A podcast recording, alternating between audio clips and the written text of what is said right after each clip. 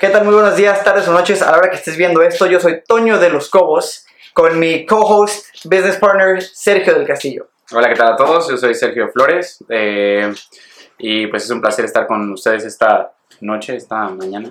A la hora que lo estén viendo. El día de hoy tenés nuestro segundo podcast live también desde Instagram y Sergio nos va a contar un poco sobre su historia de por qué llegó a China más a detalle. Pues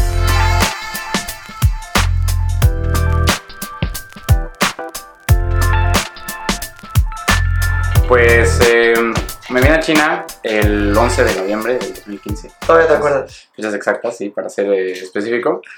Y pues bueno, o sea, yo en realidad no sabía que me iba a venir. Yo jamás me hubiera imaginado eh, que iba a acabar en China. Me gustaba mucho, o sea, como parte de la cultura asiática, pero nunca me imaginé en realidad llegando aquí. Yo prefería como irme a Japón o algo así. Resulta que en, en septiembre de ese mismo año, un día mi papá me dice, este, oye, ¿te gustaría irte a China? Y yo, pues bueno, ¿no? Va. ¿Cuándo? Me dijo, ya, el próximo mes. Y me dijo así como de, te, te vas a ir a vivir a China, ¿no? Y yo así como de, pues está bien, ¿no? O sea, vamos viéndolo porque es una decisión que obviamente dejar a tus amigos, dejar a tu, tu familia, pues algo muy complicado, ¿no? Entonces, eh, en menos de un mes saqué mi pasaporte, saqué mi visa, saqué mi boleto y me vine para acá. En menos de un mes. Así Ajá. fue la primera vez también que yo llegué. Pero hoy vamos a hablar nada más de ti. Entonces, llegas a China. Primero que nada, ¿qué esperabas de China? O sea, ¿tú a qué, a qué venías a China? Pues papá aquí tenía una empresa, eh, él la cerró por motivos personales, él sigue haciendo su negocio en México de, de importación, pero el chiste es que en China era un costo pues elevado, ¿no? Que no era, era un costo innecesario, ¿no? Y pues él ya me tenía aquí, entonces para qué tener la oficina si nada más puede dejar a su hijo ahí, ¿no? Este, el chiste es que... eh, ¿Qué esperabas de China antes de llegar? ¿Qué esperabas? ¿A qué pensaste? Ah, me voy a China, a un pueblito. ¿Qué es lo que esperabas? Yo eh, busqué videos, todavía me acuerdo de esos videos que estaba buscando en YouTube, ¿no? Porque pues obviamente antes de que te mueves a cualquier país, eh, quieres ver como qué, qué te vas a encontrar, ¿no? Y cuando encontré los videos, en Shenzhen no hay mucho material en, en internet, la verdad. ¿O no había? O no había en esa, en esa época. Sí, claro. Bueno, en esa época ya como... No, porque yo me, yo me acuerdo la primera vez que le dije a alguien, y este, no, pues a cuando me dijeron a mí Shenzhen, no, no todo el mundo sabía Beijing, Shanghai y Chengdu, donde están los pandas, ¿no? Y no sé, algunas montañas por ahí, pero Shenzhen y Hong Kong, bueno, y Hong Kong también. Sí, o sea, nadie, en realidad, si tú le dices a alguien Shenzhen, o sea, muy pocas personas saben que Shenzhen existe. Y si lo saben, o sea, saben cosas padres. Dicen, ah, es la ciudad de la tecnología y hay este, un chorro de cosas super padres, pero eso es lo único que, que, que ellos saben, ¿no? El chiste es que, pues yo me imaginaba que era mucho más chiquito de lo que en realidad es, a pesar de que en todos los videos se ven todos estos edificios, se ve el metro increíble y se ven todas esas cosas así eh, súper modernas, ¿no? Yo me lo imaginaba mucho más chico de lo que, de lo que en realidad es Shenzhen. Shenzhen. Ahora, vas, eh, te alistas, ves los videos, ves todo y después llegas aquí a China y, bueno, ¿cómo llegaste? ¿Qué, qué vuelos tomaste para llegar aquí? Ah, porque hay, varios. Hay, hay varios vuelos. Este vuelo ya está cerrado, de hecho. Acaba de cerrar como el año pasado. Pero el que yo tomé era Ciudad de México, Tijuana, Tijuana, Shanghai.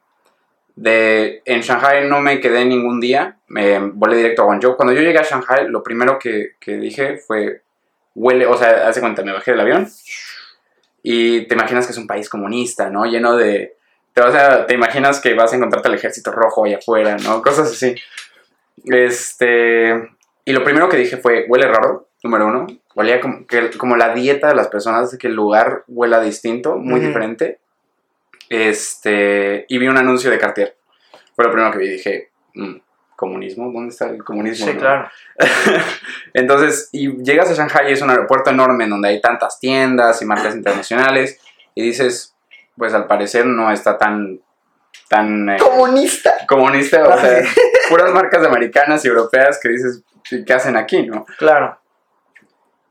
¿Tú qué tal? ¿Qué, qué opinas? Cuando te bajaste del avión, ¿qué, qué fue lo primero que Ol-? Me bajé del avión y yo llegué a Shanghai y olí ese como el olorcito de comida china. Ajito, ¿no? Ajá, yo dije, no, no sé, no sé, no, no sé. Y hoy en día, cada que lo vuelvo a oler, digo, ese es el primer olor que olí cuando llegué a China. Como los stands chinitos, ese es lo que me acuerdo yo. Pero sí, cuando llegué, nada, no sabía nada, así como un niñito, así. Viendo, me subía a un camioncito, me llevaban a la frontera, crucé la frontera y pasaporte y todo. Y yo, no, yo estaba en el país, no entendía bien, no procesé. Entonces, pero llegaste a Guangzhou, dijiste. Eh, no, llegué a Shanghai y Ajá. después de ahí me fui a Guangzhou. Y de Guangzhou, ¿te viniste solo a Shenzhen? En Guangzhou me quedé un día con papá, fuimos Ajá. a una, a una fábrica. Este, fuimos a dos fábricas en Guangzhou en, en, ese, en ese viaje. Y lo primero que, que me pasó cuando me bajé del camión, porque ves que te transportan como en el camioncito a- al aeropuerto, ¿no? O sea, del Ajá. avión, camioncito, aeropuerto. Ajá. Y porque el aeropuerto es enorme, o sea, aquí los aeropuertos son bestias, así. Entonces el chiste es que me, ol- me olía como a sal, así, pero era en realidad la contaminación como pesada de. Guangzhou, porque Guangzhou es la ciudad más poblada del mundo, para los que no saben, eh, 44 millones de habitantes en cuestión así como regional, No sabía. es la, la más poblada del mundo en, regional, ¿no? Este, y olía ese, como ese olor pesado de smog, ¿sabes? Ujú. Y pues bueno, o sea, Guangzhou es en realidad la primera vez que yo lo vi no me gustó, se me hacía como una ciudad que no era bonita. Ahora ya me encanta porque es una, es una ciudad ahora preciosa, no sé si es el tiempo, no sé qué, qué ha pasado, pero mi forma de ver Guangzhou ha cambiado demasiado Ujú. respecto al, al tiempo. Llegas a Guangzhou dos días con tu papá y te vienes a Shenzhen. Correcto. Bueno, por lo menos llegaste con tu papá. Sí, que estuvo aquí como dos, tres semanas, después se fue y yo me quedé así como, wow, ¿ahora qué hago, no? Y llegaron a Shenzhen, a este mismo lugar donde estamos ahorita. Correcto. E iba llegando en el tren, estaban construyendo un río que está aquí afuera Ajá. y ese río se veía súper contaminado y yo dije, ¿qué es este porquero? Pero en realidad era porque estaban como constru- eh, construyendo ahí, lo estaban haciendo bonito, ahorita se ve precioso, o sea, Ujú. eh, tienen filtros de agua y hay pececitos y la gente va a pescar ahí y es un río en medio de una ciudad, que es un, Shenzhen es una ciudad muy grande de 15 millones de personas. Y este... Y pues nada, o sea, a través de los años han ido, han ido todavía construyendo más y la ciudad se, se- se está empezando a ver todavía más increíble de lo que ya es. ¿no? ¿Consideras que el día que llegaste hace siete años a hoy la ciudad ha cambiado, no así 360, pero se ha, se ha crecido muchísimo? Para en, en siete años, por ejemplo, lo que yo he visto es que han abierto como cinco o seis líneas de metro, que es impresionante porque son líneas de metro que cruzan la ciudad completa. Han construido el Ping An, que es el cuarto edificio más alto del mundo. Han construido el de Sheco, que también es como el número 7 más alto del Sí, mundo. también. Este, han hecho, pues obviamente la ciudad, tú sabes que aquí un día de repente ves que hay un 7-Eleven y de repente lo cierran y a los tres días ya hay otra cosa. O sea, podría ser un Oxxo, pon tú, ¿no? Sí. O cualquier otra cosa. Entonces, o sea, es una ciudad como si fuera reciclable, así como que todo lo tumban y de repente lo, lo rehacen, lo tumban y lo rehacen. Y cuando llegaste a China, regresando al tiempo, cuando llegaste a China, estuviste cuánto tiempo trabajando para tu papá, qué hacías y qué fue el, el- el más, el shock más fuerte que tuviste. Pues, ¿Qué hacías y cuál fue el shock? Pues eh, yo con él lo que estaba haciendo, principalmente, él, él lo que hace es importar partes para muebles, o sea, partes para sofás, que son como las patas, la piel, este, la, la espuma, por ejemplo, todo lo que lleva un sofá, él importa todo eso. Eh, importamos eh, muchísimos contenedores al mes respecto a la parte de sofás.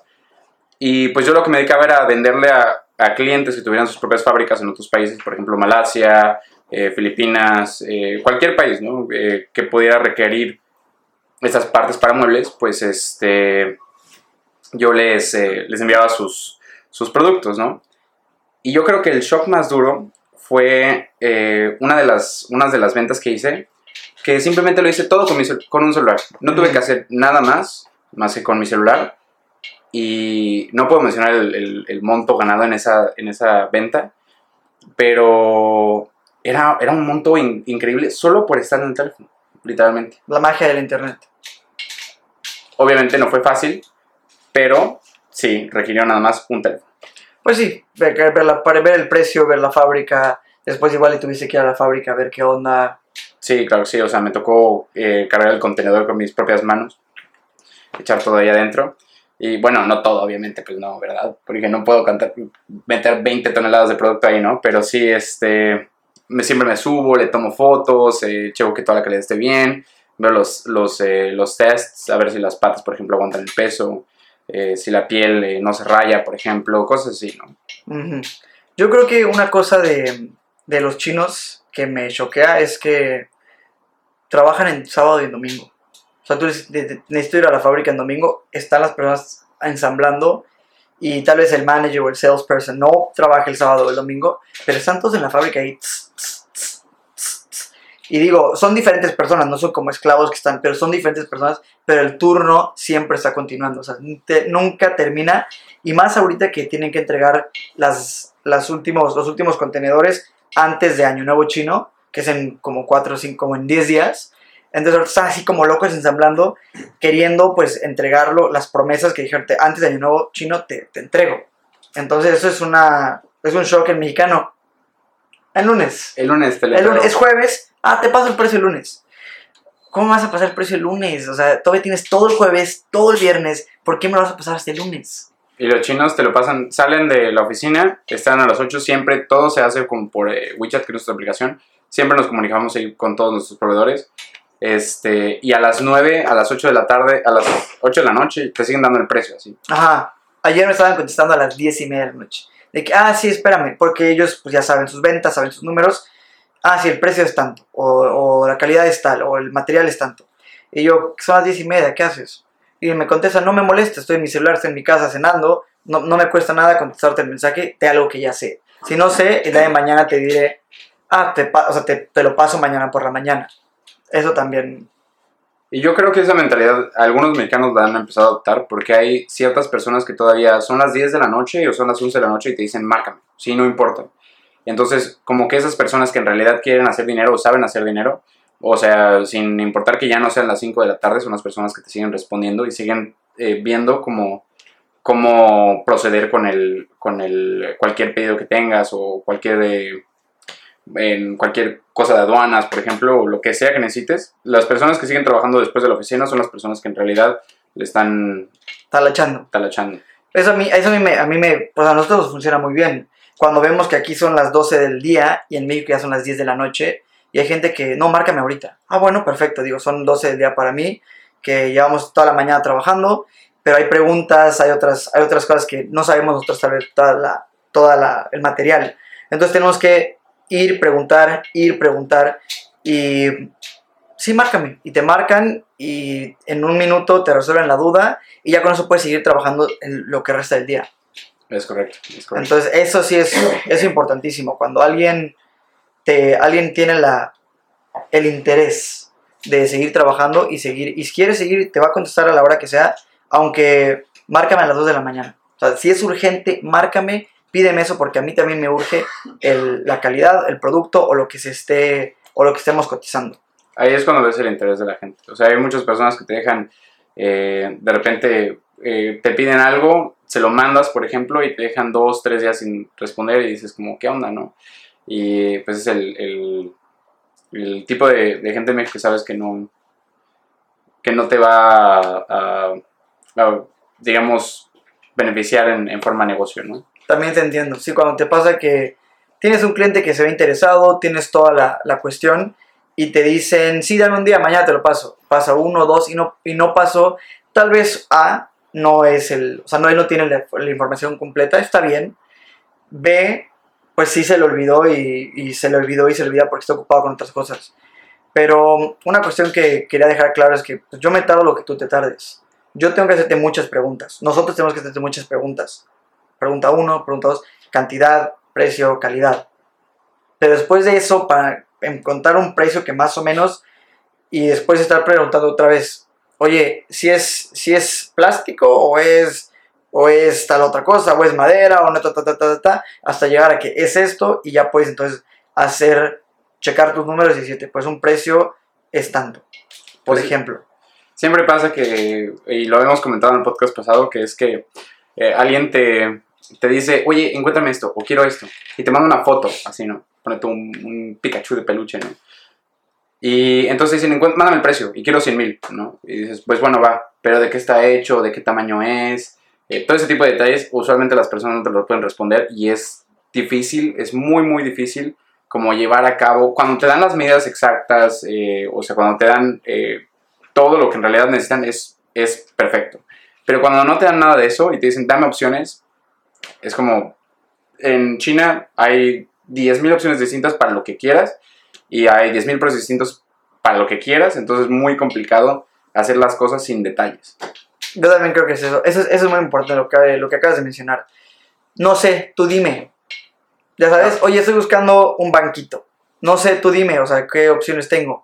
Y ya entrando un poco más a detalle, hay, hay miles de millones de opciones. O sea, qué precio quieres y qué material quieres. Eso también es muy importante. Y porque si yo te doy opciones, de hecho, la misma fábrica es como que, ay, no eres, no eres, eh, no eres Profesional. profesional. O sea, ¿qué estás buscando? ¿Qué es lo que tú quieres? Nosotros tenemos miles de opciones. Si yo, te, si yo solo te aviento las opciones y tú ya ves, al final no hay un, sí no hay un, no hay algo profesional entre el vendedor, entre yo, el, el sourcer y el cliente de México. Entonces sí es muy importante yo creo que tener ese, ese, qué es lo que estás buscando. Correcto. Pues eh, en otros eh, temas, en todo este tiempo que, que has estado en China, ¿cuáles son las ciudades que más te gustan? Eh, ¿Qué es lo que más has, eh, qué es lo que más te ha, te ha sorprendido de China? ¿Qué cosas amas de China? ¿Qué cosas odias de China? Ciudad favorita es Shenzhen, no la puedo negar. O sea, me encanta Shenzhen. He- hemos ido a Shanghai, es muy, muy bonita, es diferente. Pero Shenzhen es mi ciudad, pues ya llevo casi siete años aquí. Es mi ciudad favorita, yo creo, Shenzhen. Y. ¿Qué me ha sorprendido? Eh, sí, ¿qué te ha sorprendido de, de, de China? La velocidad en la que trabajan. La velocidad en la que trabajan es impresionante. Los chinos trabajan a una velocidad fuerte. Eh, otra que me sorprende es como que no cuestionan mucho al gobierno, porque yo creo que hace un buen trabajo. Construye ciudades grandes donde la gente llega, vive, hace dinero, trabaja y, y si tú quieres trabajar y ganarte el pan de cada día y ganarte más, por supuesto que te lo puedes ganar. Entonces hay como que el pastel se divide entre, entre más personas. Y otra cosa que me sorprende es que, historia cortita, si tú vas con una fábrica y le pides una cantidad grande, más grande de lo que ellos pueden, en vez de que sea la mentalidad de cómo le hago, al contrario, ellos llaman a sus otros amigos, oye, tengo una orden grande, apóyame, tengo una orden. Y entre tres, dos o tres fábricas se pueden apoyar para que tu cantidad te la consigan en el tiempo que quieres y la calidad también. Tal vez él obviamente hubiera ganado más si hubiera hecho el, la orden completa él, pero el tiempo no daba. Entonces me, me asombra cómo los chinos sí se ayudan un poco más entre ellos. O sea, yo entiendo que pues, es, es humano que quieras tal vez llevarte todo, pero sí se ayudan bastante entre, oye, ayúdame porque todos nos beneficiamos. Sí. Eso es, eso es importante y a mí me gusta mucho eso. Lo que, lo que dices tienes totalmente la razón, digo, tiene una velocidad de, trabajo para lo que sea, o sea, para construir, para fabricar, para todo, son impresionantes, o sea, y igual lo que comentabas del gobierno, pues, o sea, tú en, en todos estos años que has estado aquí, ¿cuántos baches has visto? Yo creo que he visto uno, dos. Baches, te refieres al bache en el, en el, un bache como el hoyo en el, en cuando manejas. No he visto ningún bache. Las calles son, por lo menos en Shenzhen y en, en calles principales, en ciudades principales, las calles son impresionantes. Y eso, eso a mí me queda. Los chinos dicen, o sea, para construir un país, la calle tiene que estar buena. Ese es el, ese es el, el dicho en chino, lo dicen. O sea, para construir un país, la calle tiene que estar bien construida para que puedas entonces desarrollar alrededor de eso. Eso es algo súper importante. Eh, wrap it up. ¿Algo más que decir? Eh, pues no, nada más. Nada digo, más. eh, nada más un placer que a todos, eh, que todos estén aquí escuchándonos, eh, tanto en live de Instagram como en el, en el podcast, si es que lo llegan a ver. Y pues nos veremos en el próximo capítulo. Muchas gracias por entonar, escucharnos y esta fue la historia de Sergio de cómo llegó a China, por qué llegó a China. Gracias por escucharnos a todos. eh, links abajo y muchas gracias. Tengan buen día. Cualquier cosa que necesiten, no duden en preguntarnos. Copcast, siempre sourcing.